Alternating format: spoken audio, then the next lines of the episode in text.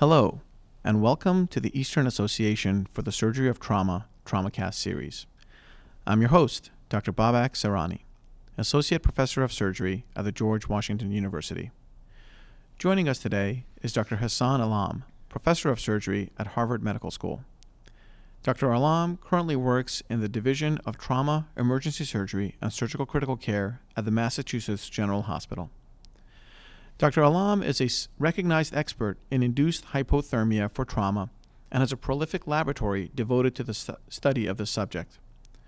For an excellent review of this topic, I would direct readers to his article entitled Hypothermia in Multisystem Trauma, which appeared in Critical Care Medicine in 2009, Supplement Volume 7, pages S 265 to 272. This article focuses on the role of hypothermia for hemorrhagic shock in particular. Thanks for joining us today, Dr. Alam.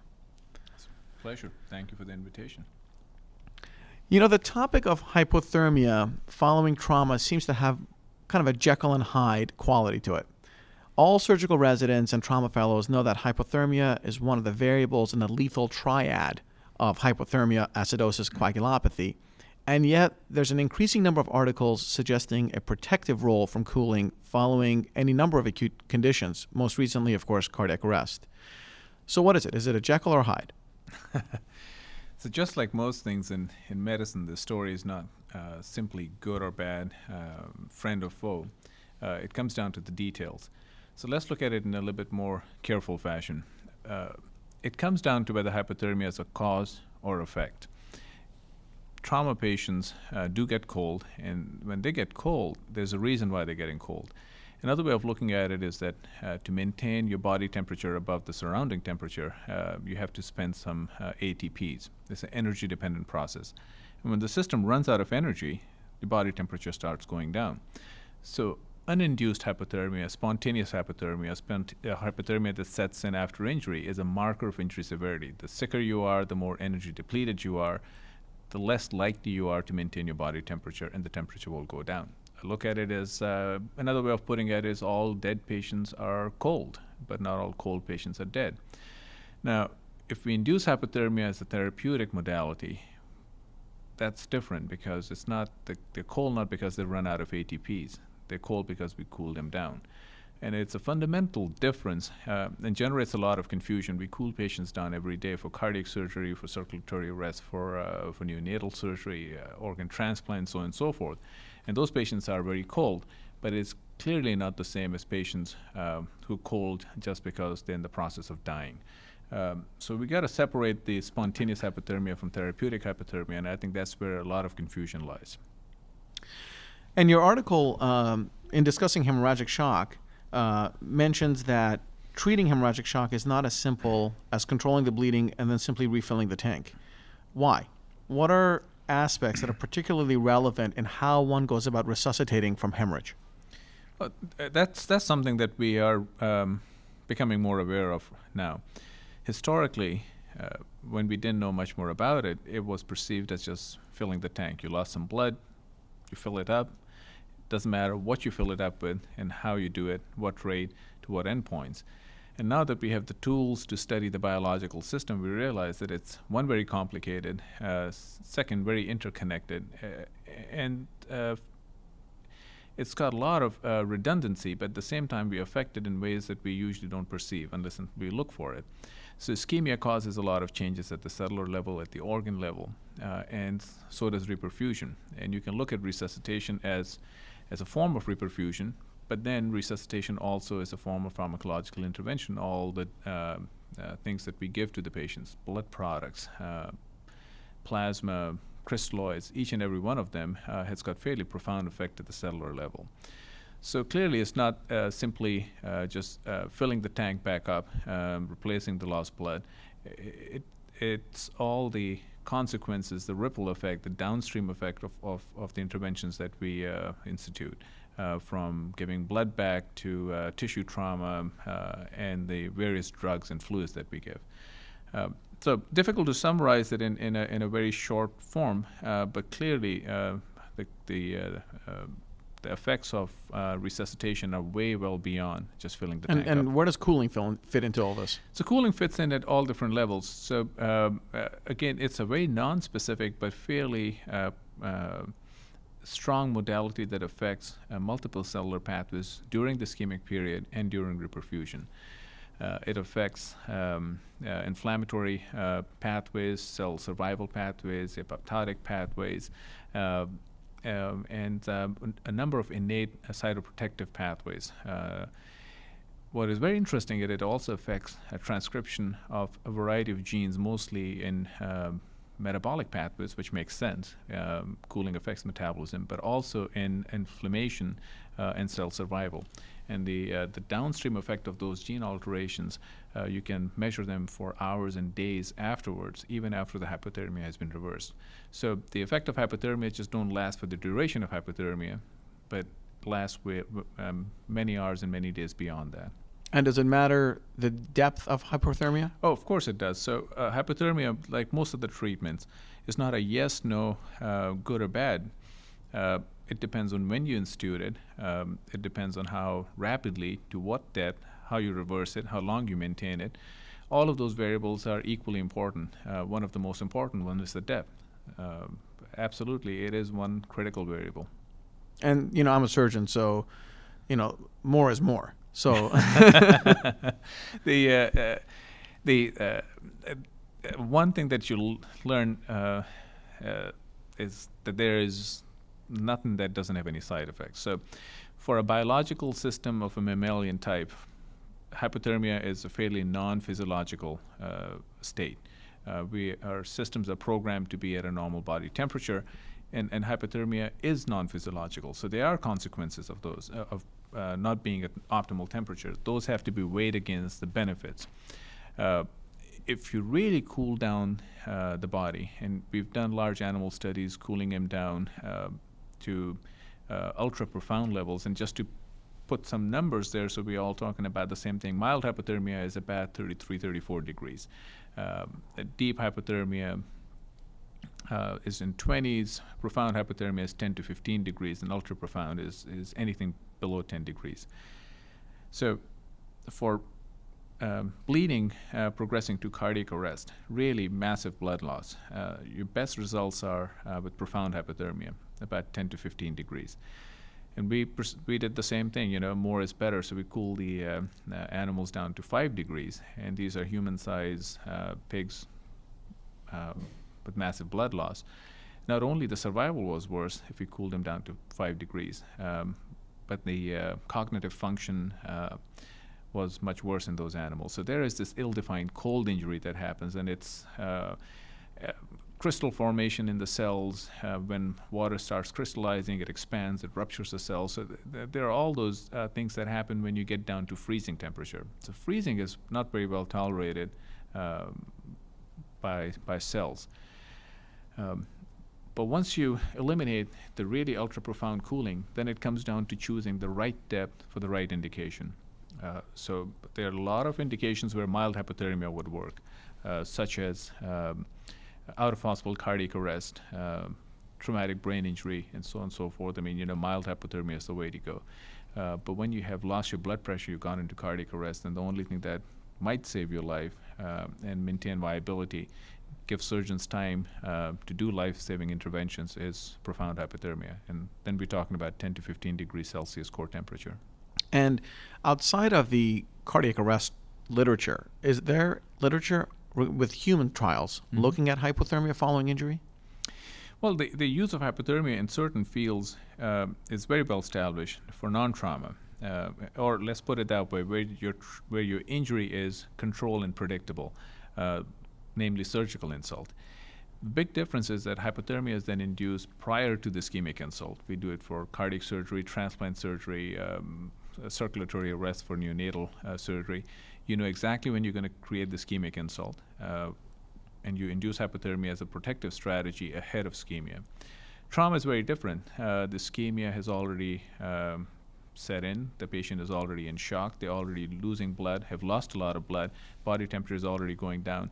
And then you have to, in that chaotic situation, um, you have to cool the body down before the time runs out. So the logistical challenges are, are much, much more uh, uh, daunting, but the basic concept is still the same. Cooling is protective. Um, it is not whether it benefits or not, is how to do it. Now, the downside in trauma patient is that cooling also has an effect on coagulation system. It's ill-defined, but at some level, co- cooling will make your coagulation proteins not work as well and make you more prone to bleeding. In a trauma patient, that's not always a good thing. But if you cool the body down to such a degree where you're not dependent on blood circulation to maintain the viability of the organs, then you really don't care whether they're bleeding and how cold they are or how coagulopathic they are uh, because you have a system that's not dependent on blood supply. They're in a circulatory arrest. And once you fix the problem and control the bleeding, then you can warm the temperature back up and the coagulation will come back to normal. So it's a reversible uh, problem.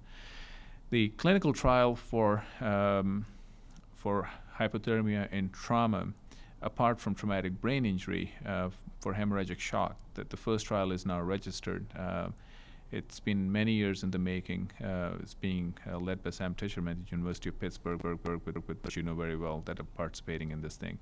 And it, it's not an easy trial to get approved. It's not an easy trial to get funded. But the funding is now in place. The approval is in place. And now it comes down to the institutional level, getting IRBs to, to sign off on it, and then to uh, recruit patients. Um, hopefully, it'll be uh, uh, five or six centers doing it um, after the initial center, and once we figured out the feasibility of this trial. Preclinical data is robust. It's you know many decades of data in uh, increasingly complicated large animal models, uh, and all shows the same thing: uh, profound hypothermia in massive blood uh, loss situation, maintain viability of the organs, uh, provide surgeons time to fix the injuries, and it's a life-saving strategy. and now we're at the cusp of translating it into into clinical reality. Uh, and it's, it's it's challenging and it's daunting, but I think the pieces are in place. But that's that's for deep hypothermia following essentially circulatory arrest. Correct. What about uh, animal data or human data um, looking at mild hypothermia following, say, traumatic brain injury or some other non-circulatory arrest trauma? Yeah, it's it's um, it's controversial. Um, we have a, a, a, lot of smaller studies, single institutional uh, trials, uh, showing advantages of mild hypothermia and traumatic brain injury, and the large prospective randomized trial in adult patients with traumatic brain injury did not show an advantage. And it's been uh, debated and criticized and back and forth about when the hypothermia was induced, how long did it take to do it. If you start at eight hours after injury, and it takes you X number of hours to get to your target temperature. By that time, the damage is already done, and it's too little, too late. Um, there is a paper in New England Journal of Medicine for pediatric traumatic brain injury uh, where it actually showed some uh, worse outcome in, in, in uh, kids with traumatic brain injury that were cooled. So, in, in specialized centers where the systems are in place, um, they have shown advantages, and in larger studies where you extrapolate it to multiple centers, they have shown disadvantages. And for most of this this kind of a um, uh, data, what it comes down to, there's subgroups in there that benefit from it, but not everyone does. Uh, at our own institution, we have protocols for inducing mild hypothermia and traumatic brain injury patients as a second or third tier approach um, after we've tried um, pharmacological intervention, hyperosmotic therapy. Um, for ICP control. For ICP control. And we typically focus on patients who are young. Um, the subgroup that showed an advantage or trend towards advantage in the prospective randomized trial uh, was younger patients. So I think if you focus on those patients, but still, I, I urge people to do it uh, under protocol and guidance and, and uh, uh spend some time and effort into identifying the cohort of patients that would benefit from it. I think it's clear from the data that all comers, uh, it, it, doesn't make any difference uh, with mild TBI if you induce mild hypothermia. Uh, and there are patients that actually uh, um, could get hurt from it. Hurt in what sense? Any any ideas well, why? The the biggest complication uh, that in in real life uh, poses a problem uh, is infectious complications. Uh, so herein lies the problem. Uh, if we start cooling uh, a person, even for mild hypothermia, the normal response is shivering. Uh, you don't want to get cold. So as soon as the body starts dropping its temperature when you're cooling it down, the body responds by, uh, by shivering. Now, shivering is bad because it consumes a lot of energy and ATP, and, and you're consuming that energy when you're energy depleted. To really effectively induce hypothermia, you have to eliminate shivering either by uh, deep sedation or paralysis, which sort of forces the patient to be heavily sedated on a ventilator. And if you induce mild hypothermia and keep somebody on the ventilator for a few days, and this is not a strategy that you do for just two hours. I mean, if you're going to do it for TBI, which is very different from hemorrhage, where the life and death issues get resolved very quickly within hours. But TBI is a much more of a slow process, both in terms of killing the cells and preserving the cells. So you have to do it for 24, 48, 72 hours. And patient being on a ventilator, sedated, paralyzed for that period of time, it sets them up for ventilator-associated pneumonia and all the, nosocomial infections um, for the ICU. So it's it's not without complications.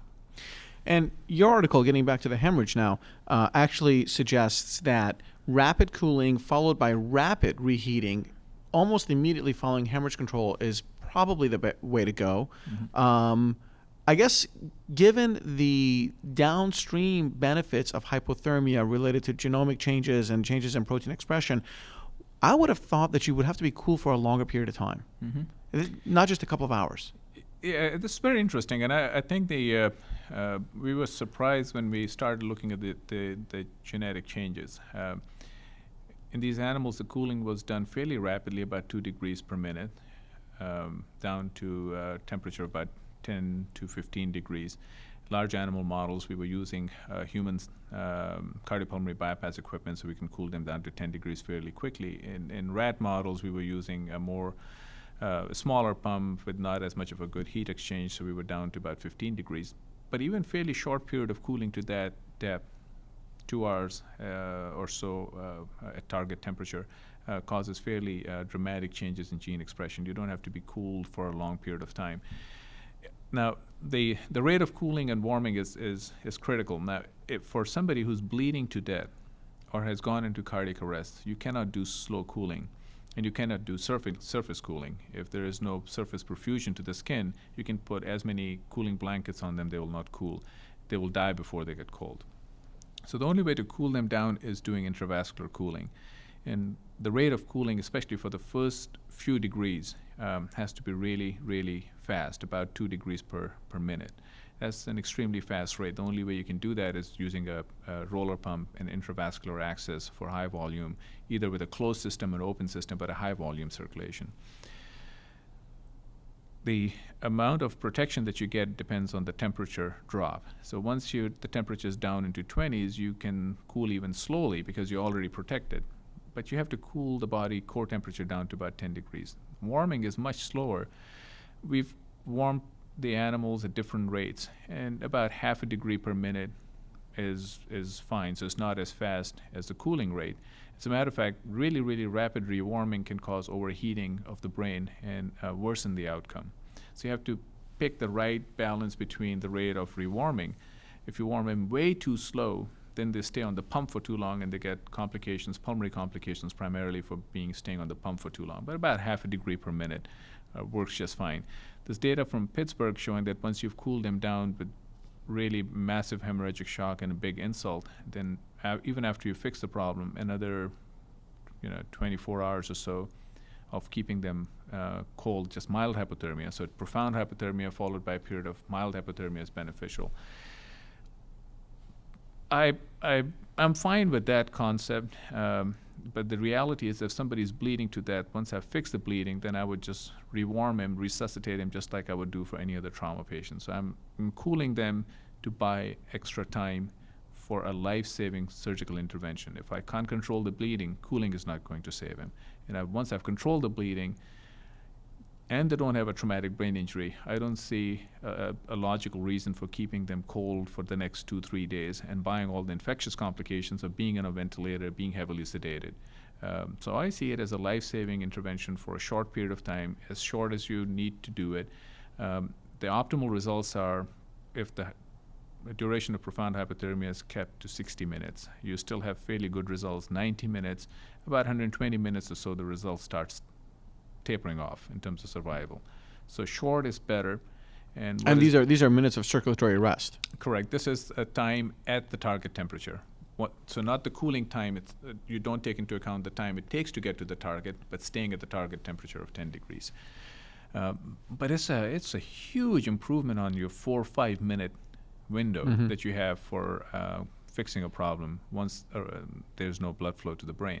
So we extend that the window of intervention from four or five minutes of chaos to about an hour, two hours, maybe up to three hours of organ protection, low flow, uh, and excellent surgical exposure. So you can do your damage control operation. And once you've packed everything that you need to pack and sutured everything you need to suture, I think you should just bring the temperature back up and in a nice controlled fashion, warm the body back up and, and fully resuscitate just like you would resuscitate anyone else.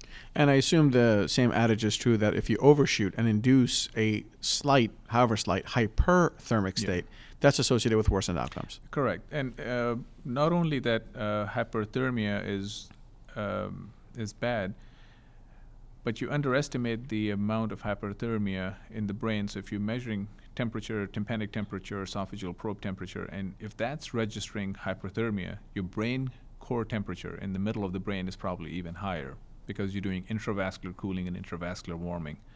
So the brain temperature will change ahead of tympanic temperature and esophageal temperature just by a little bit. Um, but you probably overheating the brain even more than you think you are. And that's definitely bad for a brain that was just ischemic not too long ago. Do you have to worry about uh, coagulopathy as you now rewarm? You just obtained surgical hemostasis, and you have to go through the coagulopathic uh, window. The uh, the short answer is yes, you worry about it, and yes, it's it's an issue. It just has to be put into proper context. So you shouldn't really do hypothermia of this degree for an injury that you can fix otherwise. Just to give you a practical example, if I open somebody's chest for ED thoracotomy, and they have a hole in the uh, um, ventricle that I can put my finger on it, that patient is not a candidate for inducing hypothermia. I should just put my finger on it and put some stitches on it. The, the ideal candidate is a young patient who dies in front of you. You open the chest, they have a salvageable injury, but you can't put your finger on it. You need a little bit extra time. They go into arrest. But your best judgment is yes, I can fix it, but I need more than just a few minutes. That's your ideal patient. So once you cool him, they still have challenges in terms of increased infectious complications, altered metabolism, uh, drug metabolism el- elimination is altered, and yes, there is some coagulopathy. The, the interesting thing about hypothermia-induced coagulopathy is completely reversible. And while you're warming them up, they're on bypass pump. So if they bleed from a suture line or they bleed in a body cavity, all you have to do is just put a suction ca- uh, suction uh, Yankauer in there and just siphon the blood back into the canister. So it's a very controlled system. Once you have them on a pump, if they bleed, you can just go up on the rate, you can go down on the rate, you can add more blood into the reservoir, and more importantly, you can just siphon the the, uh, the blood loss right back into the system. Um, so I don't worry that much about coagulopathy on the way up when you're reversing hypothermia. The bigger issue is if the system is not working very well and you're cooling them down and the, the system is not running uh, at full capacity. That's a much more of a tricky thing because once they're cold and once they fix the injury, then it's not such a big deal. And does it matter what the mechanism is, penetrating versus blunt? Uh, I think it matters not in terms of the beneficial effects of hypothermia. It matters in terms of uh, the surgical options that you have to fix the underlying injury. Again, going back to the basic premise, hypothermia is not magical by itself. It's not going to save somebody's life. It just offers organ protection and buys more time for the surgeon to do what they need to do. And the chances of surgeon finding a surgically fixable injury are higher for penetrating trauma than for bad blunt trauma. The way the clinical trial has been designed, uh, it would include both penetrating and blunt trauma patients. Um, and there are blunt trauma patients that would be um, very fixable. Uh, somebody who's got an atrial blowout, for example, uh, it's a very fixable injury. But if somebody's got bad blunt trauma with multiple organs injured, brain injury, pulmonary contusion, uh, bony uh, uh, sources of bleeding, then it may fall into that category where you don't have a good surgical option to fix it. So yeah, you will cool him, you'll buy more time, but then you realize that you can't fix the underlying things. So the short answer is hypothermia will offer organ protection both for blunt trauma patient and for penetrating trauma patient, but the chance of surgical success in terms of delivering uh, a definitive care is much higher for penetrating trauma. And the next question then is what if the patient shows up already cold from the environment? Mhm. It's hard to say that person's cold from the environment or from pre existing shock or a combination therein. I saw a study in humans that found that patients who were young, less than 45 years old, with traumatic brain injury, who arrived already hypothermic, had a better neurologic outcome than those who arrived normothermic. You know, I, I think that's, uh, uh, let's look at it, break it down and look at it two different ways. Uh, if somebody comes in hypothermic and all they have is traumatic brain injury, then you know that they're not hypothermic because they're bleeding to death and they're losing ATPs and they're profound shock. They I mean, isolated traumatic brain injury should not cause low flow state and A- ATP depletion. Uh, so purely for isolated TBI patient who's hypothermic, they're probably hypothermic from a variety of reasons, all unrelated to blood loss uh, or blood loss playing a small part. Uh, they are hypothermic because of environmental exposure, maybe the drugs they got, maybe they got intubated, sedation, paralysis. All of those things will take away your uh, thermoregulatory mechanisms and make you cold. Makes perfect sense if you have a protocol in the institution for cooling for those patients to maintain mild hypothermia till you have figured out what's going on. On the other hand, if somebody comes in hypothermic because of polytrauma and in that patient, hypothermia is a marker of injury severity, just like lactate or base deficit or pH is, then I think that is a uh, is a really a sick patient. Um, they have high uh, probability of dying from the get-go because they're coming in uh, actively in the process of dying. Uh, it, we would still, in the clinical trial, include this patient into um, inducing profound hypothermia as long as, in the judgment of the surgeon, they have a fixable injury. Um, so it's a mixed bag. Uh, if they come in uh, hypothermic uh, from the get go, uh, it depends on what has caused the hypothermia. And it goes back to your first question about whether it's good or it's bad. And I look at it whether it's a cause or it's an effect. So if they're hypothermic because they are near dead, then it's a bad thing. If they became hypothermic because they fell in cold water, and or environment, environmental exposure, uh, then it may be a protective thing for them. Well, let's let's follow up on that very last point you just raised, because we've known for decades, probably longer than that, that the young child who falls into a frozen lake and has a huge immersion time Mm-hmm. comes up hypothermic and then ultimately has a very high chance of successful neurologic recovery. So that we've known about the possible beneficial effects of hypothermia for a long time. How come only now, in 2011, are we starting to talk about clinical trials to measure this following injury? Well, that's a difficult question to answer. Uh, the anecdotal reports of uh, hypothermia being protective, as you pointed out, have been around for a long, long period of time. Um, our fascination with hypothermia also goes back, uh, and we know hypothermia is protective. We put food in the refrigerator. We've been cooling things for as far as, as we can uh, remember to uh, maintain biological material. So and for the last many decades, we clinically using uh, hypothermia in uh, multiple specialties. So that's not what the problem is. That I think I look at it as as uh, two big hurdles. One is the confusion between induced and spontaneous hypothermia.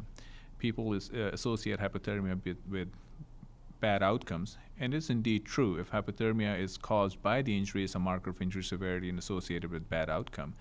But it doesn't mean that it's the same as inducing hypothermia in a controlled fashion. But that's been a big hurdle, uh, adopting the concept uh, or lack of uh, adopting the concept by the uh, by the surgical, uh, more specifically trauma community. The, the second is purely logistical, and inducing hypothermia in a controlled fashion in a patient who's dying in the chaotic uh, environment of a trauma bay, uh, it's tough. Uh, you have to have a lot of expertise, tools, gadgets, um, institutional IRB protocol approved in place, the right people at the patient's bedside, and they should know what they're doing. It's a, it's a technically a very challenging thing to do. So uh, we have adopted hypothermia for control situations, and we use it every day. And we haven't adopted it for trauma because one, it's tough to do, and second, people are confused about it. I think over the last 10, 15 years, uh, with all the preclinical data, with large animal studies from multiple centers, um, with in, ever increasing uh, complexity of injuries and more sophisticated endpoints, I think the confusion part is much, um, much more, much less of an issue. I mean, people are better educated about it. Uh, all you have to do is just do a little literature search, and you find literally dozens of articles uh, with very strong, well-designed preclinical models uh, showing the benefits of hypothermia. And now we are faced with the logistical challenges of how to uh, design a trial and execute it in a patient population that won't be able to give consent for the procedure. So we're talking about a rapidly dying patient where you can't sit down with them and have a conversation, get them to sign the uh, the consent form, um, and it's the uh, the challenges of performing such a trial are are fairly um, f- fairly large, but not uh, insurmountable. But you think that uh, right now, outside of the profound hypothermia, which Yeah. is what kind of what we've been discussing, do you think that's are there any other trials that are worth doing on the horizon, uh, looking at mild hypothermia, not profound, in the human? Or, or is that done? Well, th- we have done a lot of trials um, for traumatic brain injury, a small uh, single institutional study and, and large prospective randomized trial. We've got adult trial, we've got a pediatric trial. Um, I don't think people would invest a whole lot more money into doing another trial. They probably would induce hypothermia much faster um, and uh, or sort of address the limitations of the of the previously published uh, uh, trials. But even outside of TBI or spinal cord, what about Yeah. the patient who just shows up shocky? Y- you know, I think perf colon, yeah, something I- like that. I, I think I'm, I'm much less convinced about it. I, I think that's the situation where the pendulum may swing uh, against hypothermia in that situation because uh, we know that there's a potential for increased infectious complications in, in patients with induced hypothermia. And in that situation, maybe just a standard of care resuscitation, uh, goal directed, aggressive, with a team at the patient's bedside and rapid control of the source uh, may be a better approach. And the source control could be a source of control for hemorrhage, taking a spleen out, or septic shock patient, or, or whatever scenario uh, uh, that you can come up with. But mild shock, especially hemorrhagic shock, um, I, I'm much less convinced that that's the target patient population. Now, there there are a lot of uh, people who support the concept of mild hypothermia for mild to moderate shock, and and I've proposed that as a as a possible um, approach, uh, but I'm much less convinced that that's something that I uh, I can advocate um, and feel that convinced about.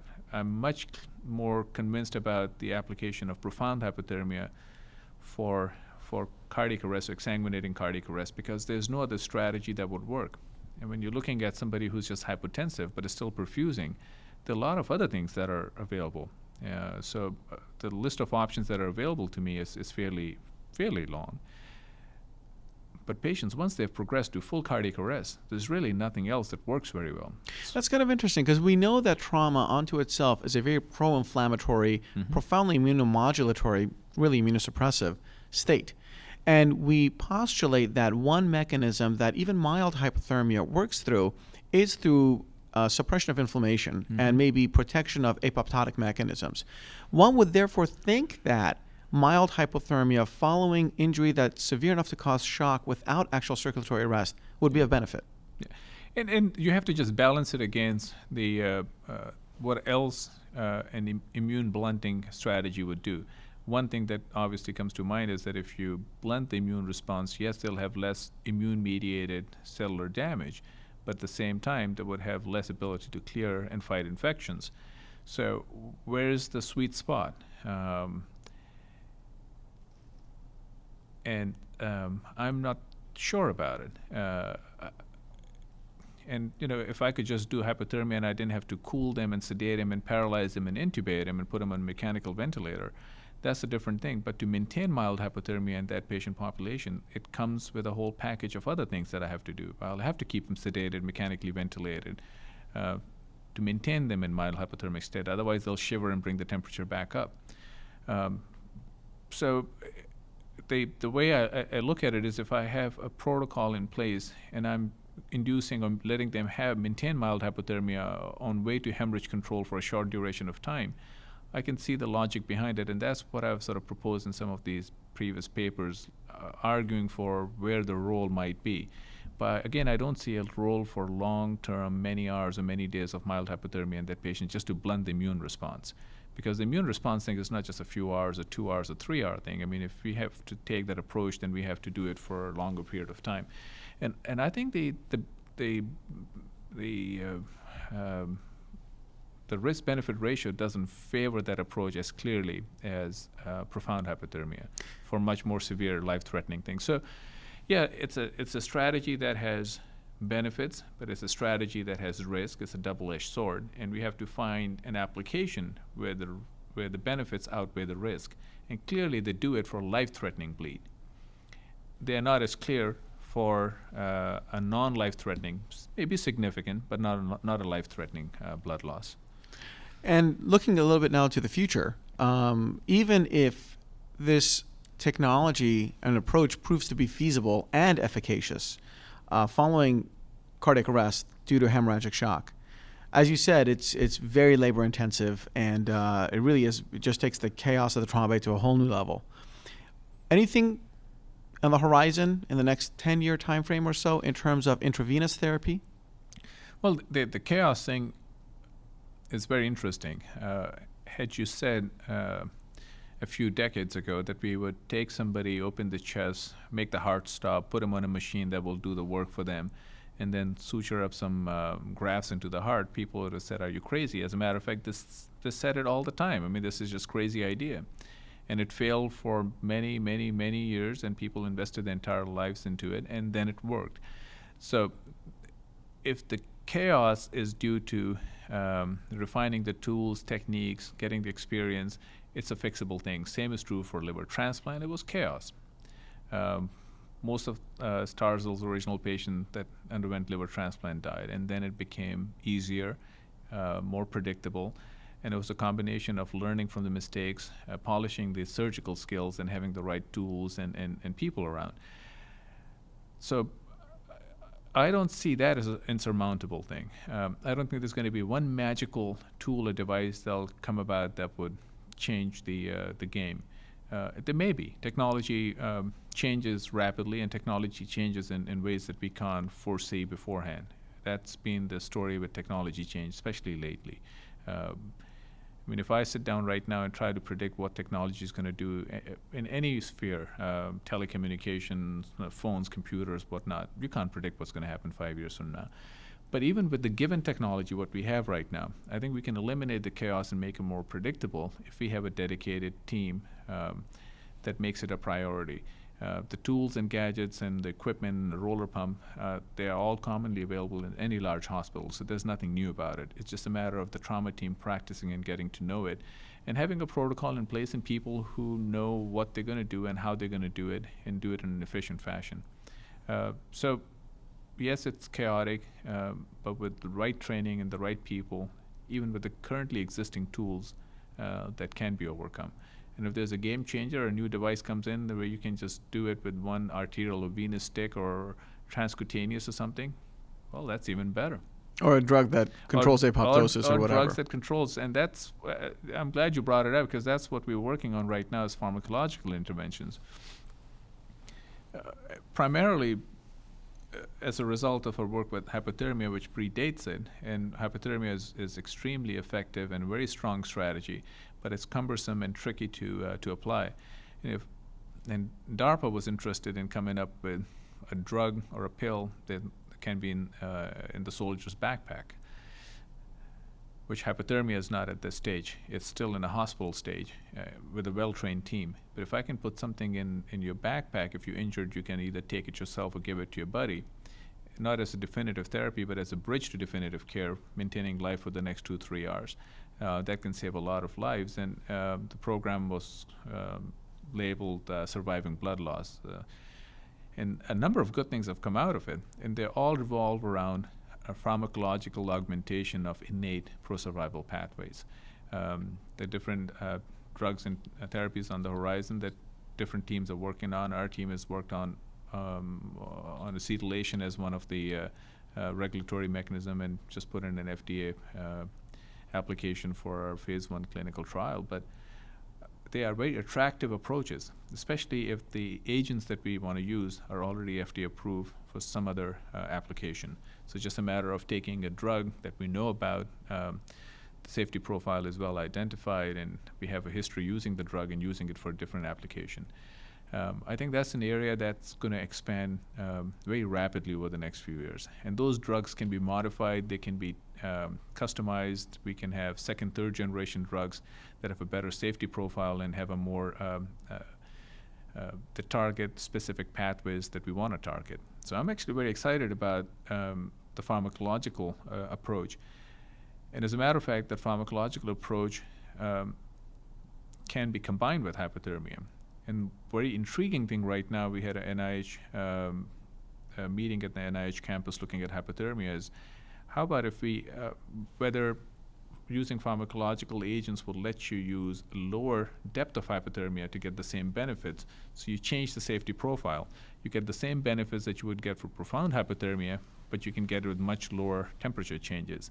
Um, nobody has tested it before, but I think those possibilities uh, are, are very exciting uh, because we have a f- slew of drugs that we can use uh, because we know about the biological system in much more detail now in 2011 than we did even just five years ago. And we have fairly promising drugs that are available. So whether it's a cocktail of drug or one drug, a little too early to figure out how it's going to go. But I, what I foresee on the horizon is pharmacological therapy as a bridge, um, with or without hypothermia, and um, um, and protocols um, that focus on selecting the optimal optimal patient for the uh, uh, for, for for these interventions. So then, uh, in terms of kind of bringing our conversation to a close here, if I had to summarize, and please correct me if I'm wrong, I would say today there's really very little, if any, indication for mild hypothermia defined as 33 to 35 degrees Celsius following injury. Uh, except for traumatic brain injury, and until your institution has a protocol and, and you select out the patients where the safety profile, the risk benefit ratio favors it. We do it in our hospital, and I know a lot of hospitals do it. Mild TBI, sorry, mild hypothermia for well selected patients with TBI. But I don't think there's any uh, indication for doing it in hemorrhagic shock patient. Okay. And uh, indications for more profound hypothermia will, are, are being studied uh, based on Dr. Tisherman's um, mm-hmm uh, protocol, and he's going to talk to us, I think, in a couple of months. Um, and pending those types of mechanical interventions involving deep hypothermia, mm-hmm. uh, there are promising um, uh, preclinical trials on the horizon looking at pharmacologic manipulation yes. of the of the uh, cellular death pathways. Yeah, the preclinical trials, uh, there's a fair number of them. Our group alone has done probably about a dozen studies already that we um, put together as a package for the FDA to review. But again, the basic premise here is that these are drugs and pharmacological agents targeting certain well defined pathways. And by and large, these are drugs that are clinically available. Uh, so we're not talking about developing brand new drugs. There may be new generation drugs or more sophisticated drugs, but even using drugs that are already FDA approved for some other indication, we can uh, uh, preserve uh, cell viability and maintain life uh, in the setting of fairly life-threatening injuries. So the preclinical data in this arena is actually fairly fairly robust. Excellent. Well, I'd like to thank you for taking the time to speak with us today. Uh, we've been speaking today with Dr. Hasan Alam regarding the role of induced hypothermia following injury. Uh, in addition to thanking you again for taking the time, I'd like to uh, compliment you and your group on your ongoing work in this field. This concludes another edition of the East TraumaCast. For copyright information and disclaimers, please visit us at east.org. For the Eastern Association for the Surgery of Trauma, I'm Dr. Babak Sarani.